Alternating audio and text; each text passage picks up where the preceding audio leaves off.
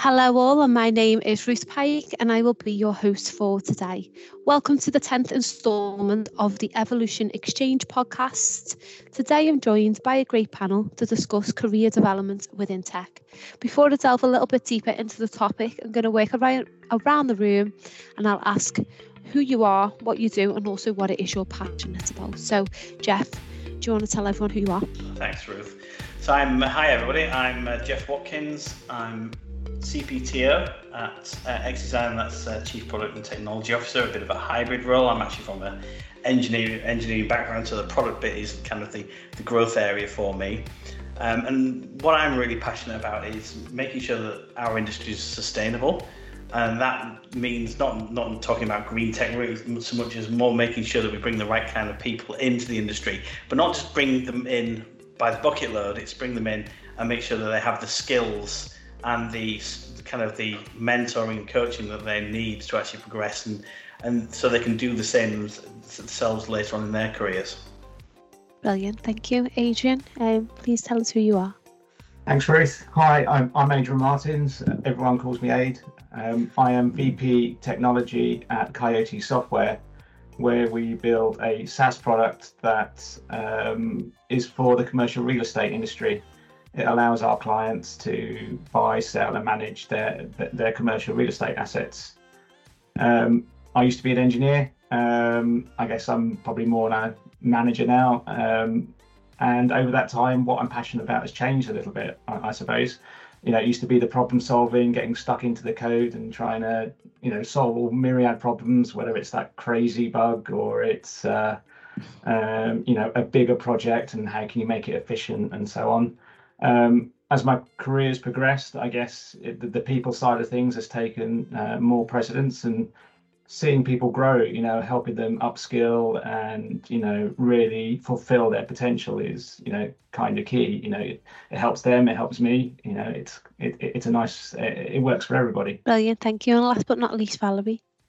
Thank you, Ruth, for inviting me. And and sorry for my accent. I just had an emergency appointment in the dentist uh, parlor, so I'm a kind of numb here. But hopefully, it will not ruin our conversation. So my name is Valerie. I'm a head of data scientist, uh, head of data science in blockchain.com, which is you can describe as a as a bank, but based on crypto plus exchange plus non-custodial wallet and what do I do there? Mm, I'm building, uh, and maybe you can say I've built a team working in data with the data infrastructure, machine learning infrastructure, machine learning, data analytics, and so on and so forth. Brilliant. Thank you all very much for your introductions. So now that I've established some context in each of you, let's move on to the topic in focus. Now we're all here because we have an interest in the topic of career development within tech. Now I've got a number of questions to cover, so I'm going to work around the room asking you all to pose your questions and your subtopics and the reason behind it. So each of you have all got an opportunity to basically give your take on the situation. So we are going to start with yourself, Valerie. Um, do you want to go last with your question in case the the numbness wears off a little bit? Or do, are you happy to go first? I'm good. I'm good. I mean, I mean, I'm, I'm not that bad. I'm not that bad. Okay. So Brilliant. uh, the thing I'd like to discuss is how to climb the ladder and what does it take? And this is an interesting question because uh, why I think it's interesting because many people in tech and many people outside of tech, uh, they're constantly thinking, what shall I do to go further? What shall I do to have a promotion, to go to the next level, to become a senior engineer, staff engineer, principal engineer, whatever? So uh, my take on that, my opinion is that first of all, you have to have a ladder to climb, right? I mean, if there is no ladder to climb, you can't do that. So first of all, what makes sense is to know the rule of the game, of the game, and to know what levels, what opportunities you do have in the company you are right now and around you. So, for example, my previous company was a company formerly known as Facebook. Now it is known as Meta. And uh, overall, big tech companies they have a very, very well described uh, career ladder. Uh, doesn't matter who you are, engineering manager or individual contributor, you you you can know where you are and where to go. So, for example, uh, you, you, you, you, you can be a principal engineer, which is the same level as engineering director. So it doesn't uh, matter if you're not a manager, you, you still can be recognized. So, but what I'm saying, it's, it's probably a very a long overview of things which doesn't matter that much, is that you have to know the ladder. You have to know what you have. Then the next thing you, you need to know is, is you need to understand the rules. Uh, what, what, okay, so for example, if you have the level uh, probably to which you would like to go, probably you have a description of this level. I mean, otherwise it makes no sense to have a level if there is no description and nobody knows what does it mean to be on that level, right? Because then anyone can say, okay, I'm on that level, uh, prove that I'm not. So if you know the rule of the game uh, and you can read the description level, this is a first good step, but usually depends on the processes in every company. So for example, you might have a performance summary cycle in your company as, for example, the thing uh, we had back in the Facebook days. Or you might have, um, I don't know, just a management, commi management committee or decision of your manager to, to go to the, the next level. Whatever it is, you need to, to know what are the rules. And the best way is probably to speak with people who are already on the level you'd like to go to, to, to understand how did they how did they end up there? How did they go there? And as far as soon as you know what levels you have uh, what are the rules and what okay what are the rules on the paper and what are the rules in the reality? Because in the paper you might have one set of rules. In reality it might be very different. You you would know uh, where to put your efforts what to prioritize uh, and what uh, also very important how to show the results of what you've done because sometimes doing and showing is not the same. So i mean it's it's not a specific recipe but more of understanding where you are and where you want to go and how other people went there will help you a lot. It's probably something what lawyers are doing. They're trying to understand the rule of the game and then they're mm -hmm. trying to use these rules to to benefit their clients. So try to be your own lawyer and, and try to be your own client. But yeah. I, am curious about other people's opinion. Yeah, yeah. I, I, I think it's a really interesting question because the other there's the other bit there that um, I think is important to cover. Is, so I see a lot, of, especially uh, post lockdown, with it, with a lot of the being very much a candidates market that people are very much rushing to get the next to the next level, next level, next level. And um, I used to um, teach martial arts, and somebody asked me like their third lesson and said, "Oh, how long before I get a black belt?" And so, well, you can go, you can go and buy, buy a black belt from a martial arts shop today. It won't mean you've earned it, and it's not through earning, like having to go through hoops and earning respect. It's more like, um, I find, I personally find uh, IT to be a really, really rewarding career, and it's, um, I think, figuring out what the actual pace of climbing that ladder should be. And again, like having these progression frameworks is good because we, we didn't have it. I mean, when I started 25 years ago, we didn't have any. It's like you're a developer, and at some point they'll arbitrarily decide you're a mid-level developer, and then some point you're a senior, and then one day, oh, you're an architect now. It's like, all right, what do they what do they do? Don't know, but you're an architect.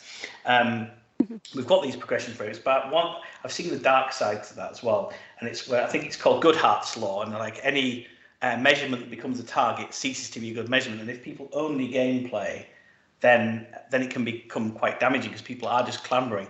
And I think the other side to it, because you mentioned this the dual track approach of IC versus management, it's not just climbing the ladder. Like, well, which ladder are you going to climb?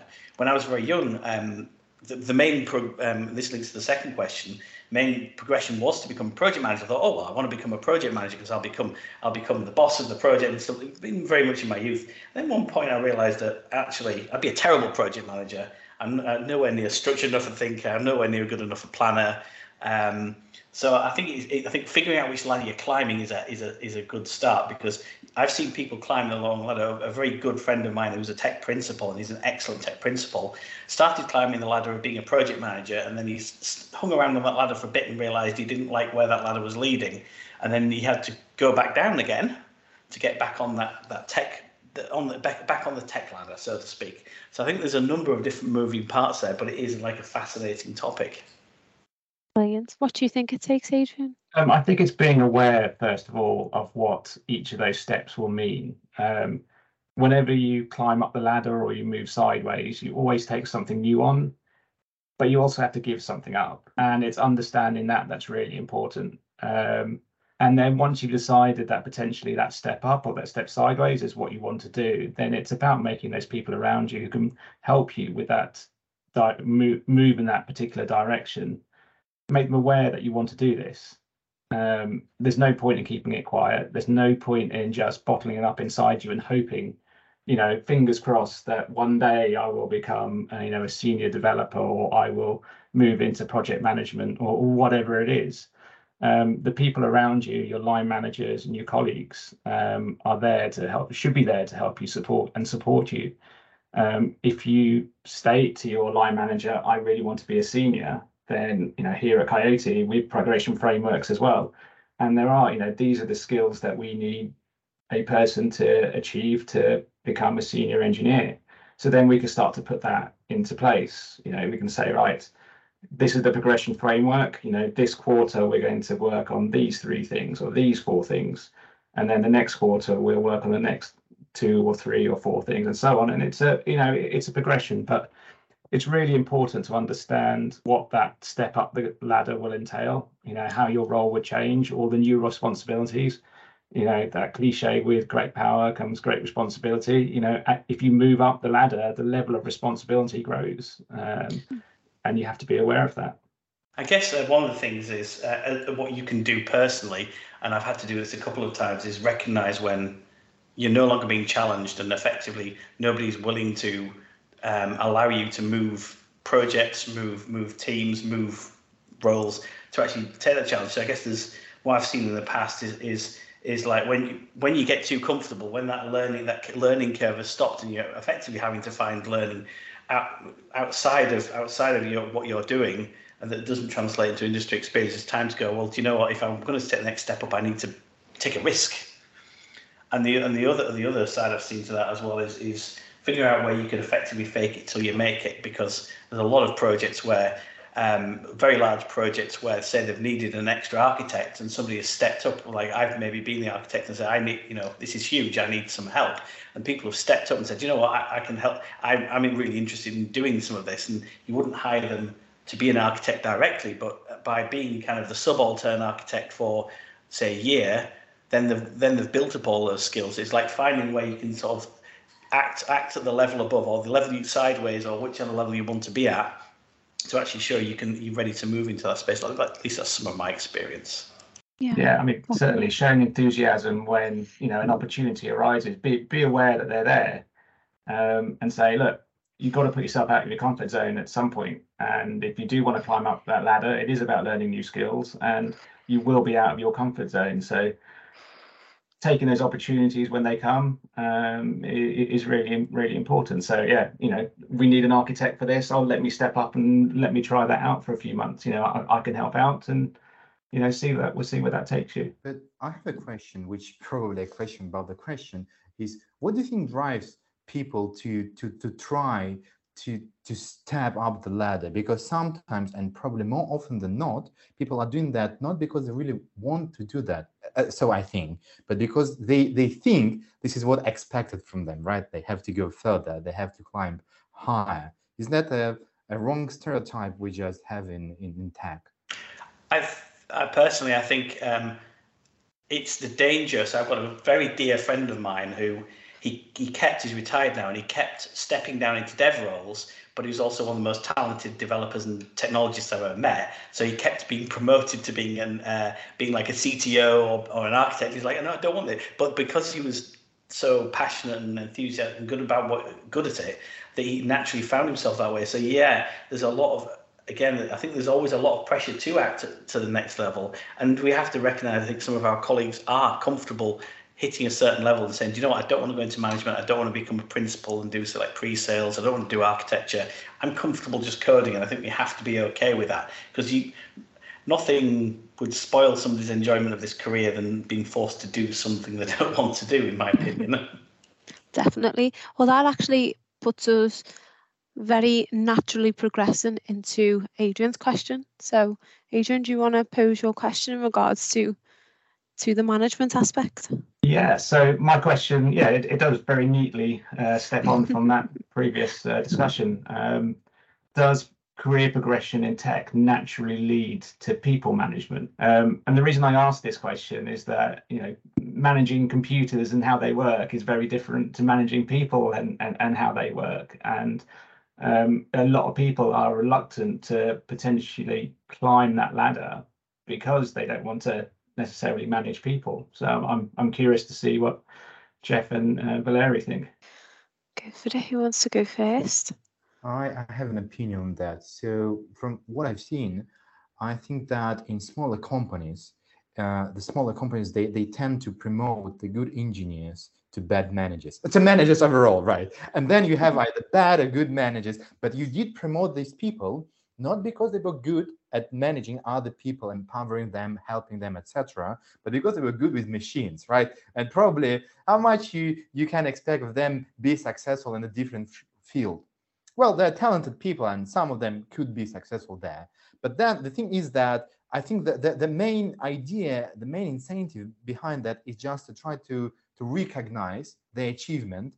And if for example you you you you have only 20 software engineers in the company or, or 50 i don't know what the right number is but mm, you, of course you can try to, to to give a fancy title like distinguished engineer but right i mean you, you still have like 20 30 engineers so they're trying to recognize and appreciate what these people have done by uh, making them um, a cto vp of engineering engineering manager whatever while in a bigger companies they have enough room to to move these people further uh, but still on this IC line, individual contributor, and, and then they have a bigger impact because they have this uh, complex system where these people can apply their skills, be recognized, and be appreciated. Yeah. Would you say it was because the size of the company then? Right, right. So you, you, you, you, you so the, the idea behind that is trying to appreciate and recognize. Uh, mm-hmm. But if you don't have the right tools to do that, you have only one thing to do. You can say, okay, uh, you, you, you, you've done a great job. Now uh, you are engineering manager, team lead. You have these five people reporting to you. Yeah. Um, I've, I've seen a number of people leave organizations when when basically the, the only step up from senior developer was to be a project manager. Very traditional organizations, and I think that's a huge and, and if, if, thinking about it logically, why would you take your most advanced and senior and experienced technologists and say, let's stop doing stuff to do with technology? Let's just, yeah, as you mentioned, let's just do something in a different field for a bit. It feels, it does feel somewhat logical, but it just seems to be up until recently was the natural way of things. Now I'm glad that now we do the fact that we've all mentioned the IC, the IC versus non-IC track. I think we've. I'm hoping we're getting over that hurdle in the in the industry recognizing that not everybody wants to be a manager. I think maybe some other more traditional heritage organizations might um, take a while to catch up with that, just as, as well, you know, take a while to catch up with CI/CD and, and DevOps and everything like that. Hopefully, they will also recognize that um, more people do need do need you know there is, there is that dual track approach, but also I think also we shouldn't um, we should also recognise that some there are plenty of technologists who actually do want to go into management, and it's and it's asking the right coaching questions and the right having the right mentoring to say, um, do you, do you, would you feel comfortable with this? Because some of them do make great engineering managers, and um, in fact, you know, some of them make in in by in the end better. And also leaders as well. Some of them actually end up making better leaders than they ever did developers. Do you think that people go into management due to the fact that they don't actually know what else is available? I think that's quite often the case. They just see, all right, what's my next promotion? And I think co- companies haven't spent a lot of time thinking about that career path. Um, and um, we've mentioned individual contributors, and I think that's something that's that's key now. Um, you can't keep promoting everybody. You know, we'll all be CEO in you know a couple of years' time if we kept promoting people. But you have to keep challenging people. You, you know, people get into the software engineering industry because they like problem solving, they like tech, and and so on. So you, you know they want to be challenged and things like that. So getting on the individual contributor path, uh, understanding what really um, makes them tick. Do they like, you know, database tuning? Do they like, you know, front end development? Whatever it is, the DevOps side of things, and and so on, and giving them the opportunity to really thrive there. Um, you know, it doesn't mean that they're necessarily climbing up the career ladder, but you're still progressing their career because you're still progressing their skills. Um, I think that's something that we're we're trying to do. Um, understand what it is that uh, people really I'll get really excited about in uh, software engineering. It's not a catch-all. There's so many different things that you can do in software engineering. Yeah, that's one of the kind of related questions, isn't it? It's like, well, what are the career paths anyway? And I think, like when I joined the industry so over two decades ago, it was kind of well, you're a programmer or you're uh, a manager. I mean, there weren't even very many BAs and, and testers around at that time, at least not in consultancy. Um, nowadays, I mean, we have so many tracks, and I'm not sure.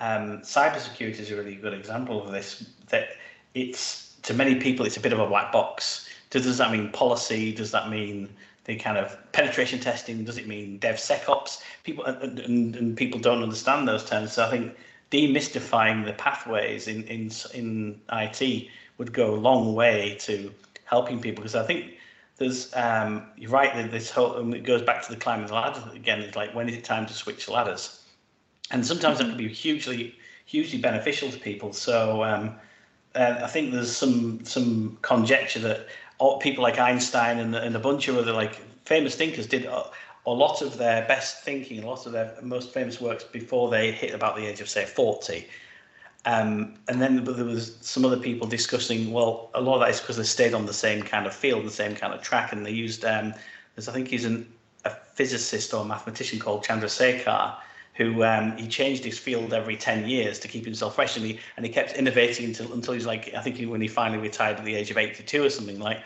and I think, well, as software engineers, we are starting to see some of that. There's a lot of people decided to shift track from being a say a Java developer into being a DevOps engineer into working into cloud and DevOps, and found a whole new lease of life and a whole new enthusiasm for the for for the uh, craft. Brilliant, lovely. Well, whilst you're on a flow, Jeff, do you want to pose your question? all right. Uh, yes. So. um, with all of that in mind, uh, and obviously the the market's growing, it's like doubling in size roughly every um, five years. The number of engineers, and, the, and especially now as, as somebody who's, I guess the, some of the listeners here will be starting their career in tech. How do we stand up? Sorry, stand out in the crowd as um, a technologist, as a new entrant into the market. How do you stand out as not just the number of millions of people who enter every year? Who wants to start us off with that one? I'll start us off. Um, it's it's a very good question. You know, um, we've all had probably tens, maybe hundreds of CVs cross our paths in the you know in, in the last few years or even longer, um, and it's hard to to understand what makes someone tick just from uh, you know a couple of pages of text. You know, the, the CVs that are really interesting are the ones that might have links to blogs or to you know uh, GitHub uh, and so on. You know putting yourself out there and you know sharing your opinions and things like that and putting your code out in the wild you know it is really important. Um, it takes a brave person to do that but you know that you know that that's a way of uh, of getting my attention of getting you know everybody's attention i, I think. Um, and that i think gets your foot in the door a little bit quicker and a little bit faster um, and, and so on because no one likes to do the tech test when they come to the interview time. But you know, if you've got uh, a Git repository that people can look at and and and see how you code, then you know that that gets you, you know, that gets you noticed. I think. Yeah, and can you think of a time, say in the past, where you have got one of those CVs through or some kinds of links to somebody's portfolio? What how can you think of someone that in the past where that has actually stood out and what it is that they did? to to stand out and, and maybe catch your eye? Um, yeah, certainly from experience, there have been you know a few opportunities where you know people have put whole huge like pet projects uh, in, in Git, and you know we, we downloaded the, the repository and had a look at it. You know they they've done things that are slightly different to how we potentially coded them, and so on, and they just make really good context for the interview process as well, or just for you know talking to people you know, software engineering, you know, it's supposed to be logical, but you know, if you put 10 people in the room, they'll come up with 10 different solutions for the same thing. So it's just nice being able to have that context to be able to talk to people. Yeah, why did you do it like that? You know, I would have done it like this, and it just leads to a nicer conversation. And it, you know, and then it takes you on to the next part. Okay, um, you know, if you can understand how somebody else is written code and they can understand how you're written code and you can critique each other and so on and take bits from, you know, each other again, that's another way of standing out. You know, you've got to be able to, um, you know, take advice from others or, you know, give advice, you know, what were the good approaches that you took, what were the bad approaches that you took and, and so on.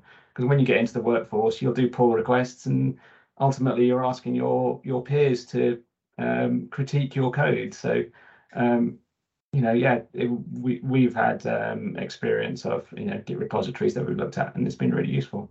Brilliant.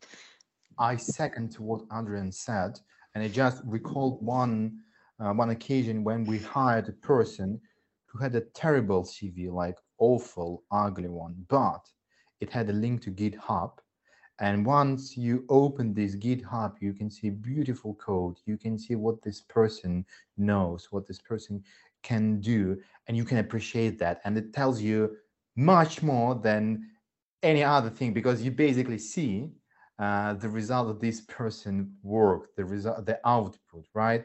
And and the second thing, which might be even more uh, impressive, is the pet project. So for example, if you not only have a GitHub repo to show to other people, but you can show that you were able to, to deploy that, to create a service, to do whatever. I mean, even it's a pointless thing to do. It may be just upload the picture and it will output five uh, similar picture from your database to it, right? So, I mean, it's probably pointless, but it's nice. It shows you, it shows other people that this person was able not only to write the code, but also to create a kind of system around it, deploy it, and uh, make it available to other people. That that tells you a lot, and that really helps to stand out. That's brilliant because obviously anyone that's listening now who's maybe looking to stand out from the crowd, would you say and agree that put some links in there of what your previous work that you've done, show what actually you can do, and not just a black and white CV um, with your name and number at the top. Yeah,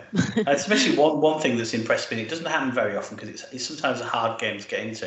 But if you've got a particular passion for an open source project, if you've made a significant contribution to an open source project, nothing impresses me more than that because it's community driven and it usually has a level of rigor because you can't just go, you know, dumping any kind of code into a, into a community maintained project. That always makes me super impressed when I see that. That's great, brilliant. So, does anyone want to tell anyone that's listening maybe what else that they can do to basically stand out from the crowd, or should we move on to some of the other sub questions? Um, well, networking always always helps, right? Yeah. So if you if you if you could attend a hackathon, do it. You'll meet people.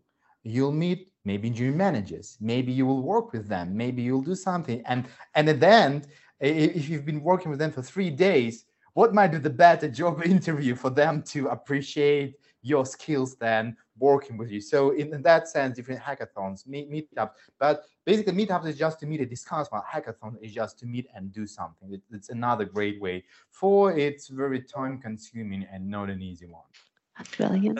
I think the other, the other, there's certain ways you don't want to stand out in the crowd, despite the fact that there's millions of software engineers in the world each pocket of like we'll say the Leeds scene, the Edinburgh scene, uh, uh, many scenes. If you stand out for the wrong reasons, that's that's the bad way to get ahead in the industry. Um, don't. I just my, my advice would be never burn a bridge in IT because it, it's very incestuous. People move around, and there's a good chance you could be unofficially blacklisted uh, in, in, in, the interview process. no one wants that, do they? and where is it so uh, for people that might be listening? um, and you mentioned like hackathons and different network events. Where where where is the best best places to look for them? Would you think LinkedIn is a good source to to look for these networking events, or uh, what what type of sites are there that people could actually go to? I mean, well, you can just Google this. Uh, it's literally you know London meetups, um, yeah. or London.net meetups, or London Azure meetups, and so on. You will get you will be inundated um, okay. with all sorts. Another thing might be different thing, different websites like Topcoder or Kaggle, which basically provides you with the opportunity to participate in international competition with thousand of people there. You can form up the team. It might be full remote, and you still can meet many people. And I personally had many people with whom I participated in Kaggle competitions. Um, one thing I didn't mention, um, st- a Stack Overflow profile. You know, someone's active in there. Um, you know, then if they're going in and helping others with problems, then they're probably going to come in, uh, work for you, and be a problem solver as well. Um, Stack Overflow uh, profiles are always good. That's great. So I'm going to actually ask some of the subtopics here, um, and these were from Jeff. So what the first one was was what are the careers within tech? So I think that a lot of people um, are put off with tech because they think it's just you're on a computer and that's pretty much it. Um, what what other careers are there in tech that maybe um, what other people don't maybe necessarily think about? Product man- product managers, product owners. I mean, IT and the IT industry needs a lot of people who can help all these smart people to do something useful because these smart techy people they like to tackle the challenging problems uh, hard complex ones but not always it's the best way to to bring something meaningful to the world so uh, i think we need a lot of people who can help us to just I channelize this this energy in the right way and help us to make something meaningful that's great. And say that um, if someone that you maybe has got the skills, does it necessarily is it is it like definite that they need to would maybe go to university beforehand, or in terms of people that wouldn't necessarily like to fit in with university but do have the skills to do a tech or IT role? What what what is there out there, or what do your companies maybe do to support those people? Well, we don't ask for any particular degree you know, okay. at, at, all. Um, you know, we we look for experience. Um, but yeah, it, it doesn't it doesn't matter. I mean, I, I don't have a um, computer science degree. I don't have a software engineering degree. Um, and I kind of fell into to coding and kind of fell in love with it and and and ran with it from there. Um, so it really isn't a case that you have to go and uh, mm. and do a computer science degree you know. There's loads of boot camps and, and and things like that and but you know be careful about which boot camp that you go to make sure it's a well reviewed one and uh, and so on because some of them really don't give you the skills that you need. But you know there's so much out there to help you learn you know software engineering. Even something as simple as looking at youtube videos will teach you so much you, you don't need a degree you don't need to go on a big boot camp yeah but yeah, you just need that practical experience and, and so on. And sometimes, like I said, you know, a, a Git repository is sometimes all, all you need um, to get potentially get that junior um, foot in the door. I think it's. Oh, yeah. Sorry, Valerie, go on. If you think about that, there is a lag between what we use right now in industry and what you can learn in university, right? It might be three years, five years, 10 years, but it's still a lag. So the question is, how do we do all this stuff in industry if we never been taught to do that in university, right? So that it already answers the question that you can do that. Of course, university helps it because, in a sense, you can review university is a very mm, uh, respected and well-established boot camp, right? That's what it is. It, it, it gave you the basic, the network, etc. But of course, you can do that on your own, which might be trickier and harder. Yeah.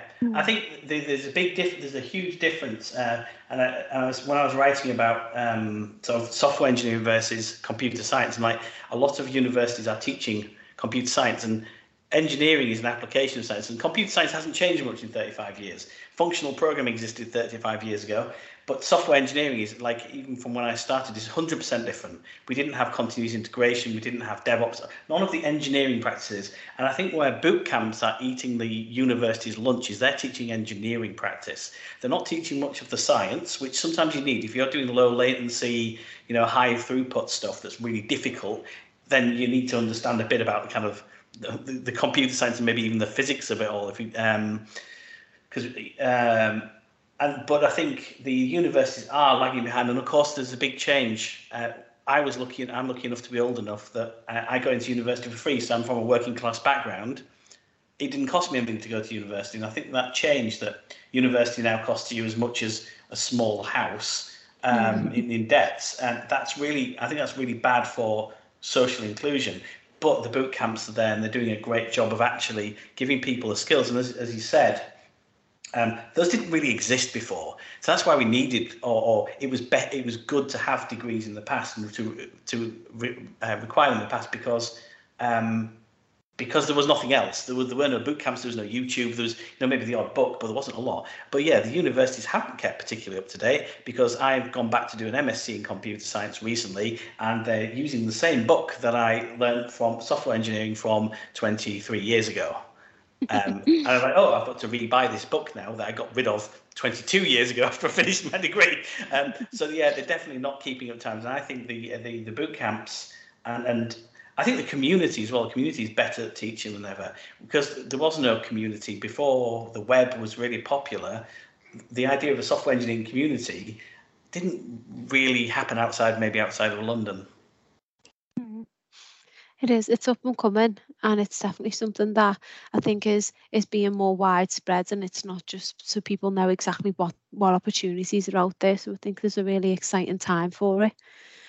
Um, so I'm actually going to go on to the next one, which is do you think there's more value in being a specialist versus a general IT? And that was yours, um, Jeff. So do you want to start us off with that? Yeah, it's the perennial question on being being a specialist versus a generalist, and and of course the very fashionable terms of T-shaped, M-shaped, pi-shaped, and whatever other character Unicode character shape you can think of. Um, and so I've got my own opinions on this, but I, I know that I've, uh, people have wildly differing opinions, and I've always enjoyed being.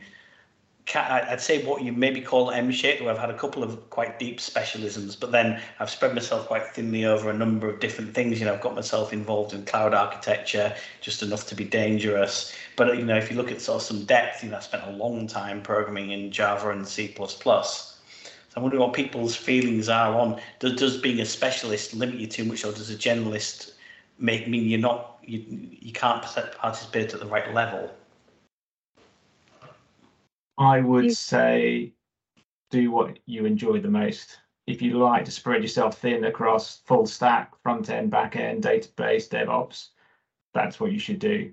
If you really love the front end side, um, then get stuck into that or whatever it is. There's always, well, there should always be a company out there that needs that particular trait in somebody. There are, you know, I'm interviewing at the moment, and you know, we see a lot of full stack developers. We see a full, you know, a lot of um, specialists, um, and I talk to my teams. You know, some of them want to stay as specialists, some of them fancy themselves as full stack, and and so on. So you know, there there's a place for for both. I think, which I know is a bit of a wishy washy cop out answer, but you know, it's there's so many different companies out there there's so many different personalities. You will find somewhere that will allow you to to thrive whether that's full stack or as a specialist.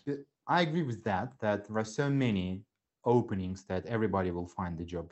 Also depends what you need. As jeff mentioned if you need a low latency right you probably will hire someone who's very deep there who's not just a general, generalist who will go further and further and will Im, improve it.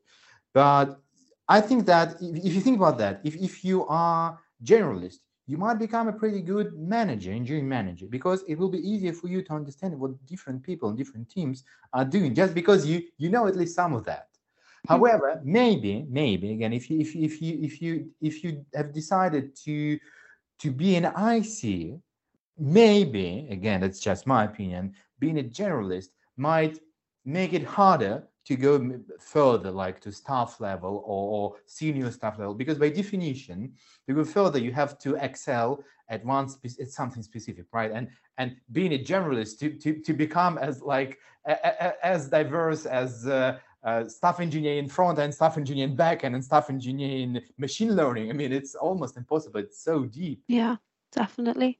And you don't want to wide just spread yourself too thin because obviously, if you do want to progress then it, it, it is definitely something that you need to probably specialize in but you you guys are the experts. So i won't say too much there. Um does anyone have, have anything to add to that? If not then i'm going to basically go around the around the room and ask for what is your best advice that you would give somebody starting a career within IT and tech? So I'll, who wants to start us off with the best advice that you can give them? I think Jeff wants to start us. Oh, right. I think it's because I unmuted myself prematurely. Yeah. um, I'd say First of all, um, try not to think too much about where the next step is when you're embedding yourself, when you're starting to learn the skills. Um, conti- especially early in your career, um, take hold of any learning and development opportunities that give you. So a lot of, you know, where I work at X Design, we have learning and development days pinned under the learning and development budget and things like O'Reilly Online, which is huge. It's got thousands of books. Um, take hold of every learning and development opportunity and don't be afraid of pairing with people and always try and find a good mentor. Brilliant. The mentor one's come up quite a few times for Adrian you're taking yourself off mute, which means you go next. yeah, um, I think it's it's okay to be it's okay to be wrong. There's so many different ways to to do things in the IT industry, in the engineering industry, that it's it's okay to be wrong. And something that you do today, when you come back to it in in three months' time, you probably look back at it and go, "Why did I do it that way?" You know. And so, you know, don't get too emotionally attached to the decision you're making now. You know that we've all come back to things and gone, okay, this is how I should have done it, and so on. But you know, trust your colleagues, trust the people around you to help you out, and and, and so on. So yeah, you know, don't be afraid to make a don't be afraid to make a mistake. Talk to your your colleagues. You know, they really will help you out. Brilliant. Valerie, do you want to end us on yours? Not much to add. I, I completely agree that the best thing you can do is try to analyze uh, what's going on. So, for example, if you're in the beginning, maybe your goal is just to land the job then be persistent. Uh, it, it's okay to fail. It's okay to fail 100 times. What matter is how many times. So you, you have just tried one more time, then you failed. And then trying to analyze if you landed the job, if you if you're trying to do that, what what's the reason why things when things are going badly or then they they're going smoothly? What, what led to this? How you can how you can go further the way you'd like to go and what may be hindrance, what prevents you to achieve the success. So always trying to analyze what's the reason and trying to fix it or or just uh, improve some of your skills which prevents you from doing what you'd like to do. But it's it's it's you, you can you can be better every day than you've been the day before. Thank you very much. So i'm going to end it on a high with everyone's best advice um, so, for everyone listening, this has been the Evolution Exchange podcast, and I just want to take the opportunity to thank Valerie, Jeff, and Adrian for providing the insights into the topic, and thank you all again for listening.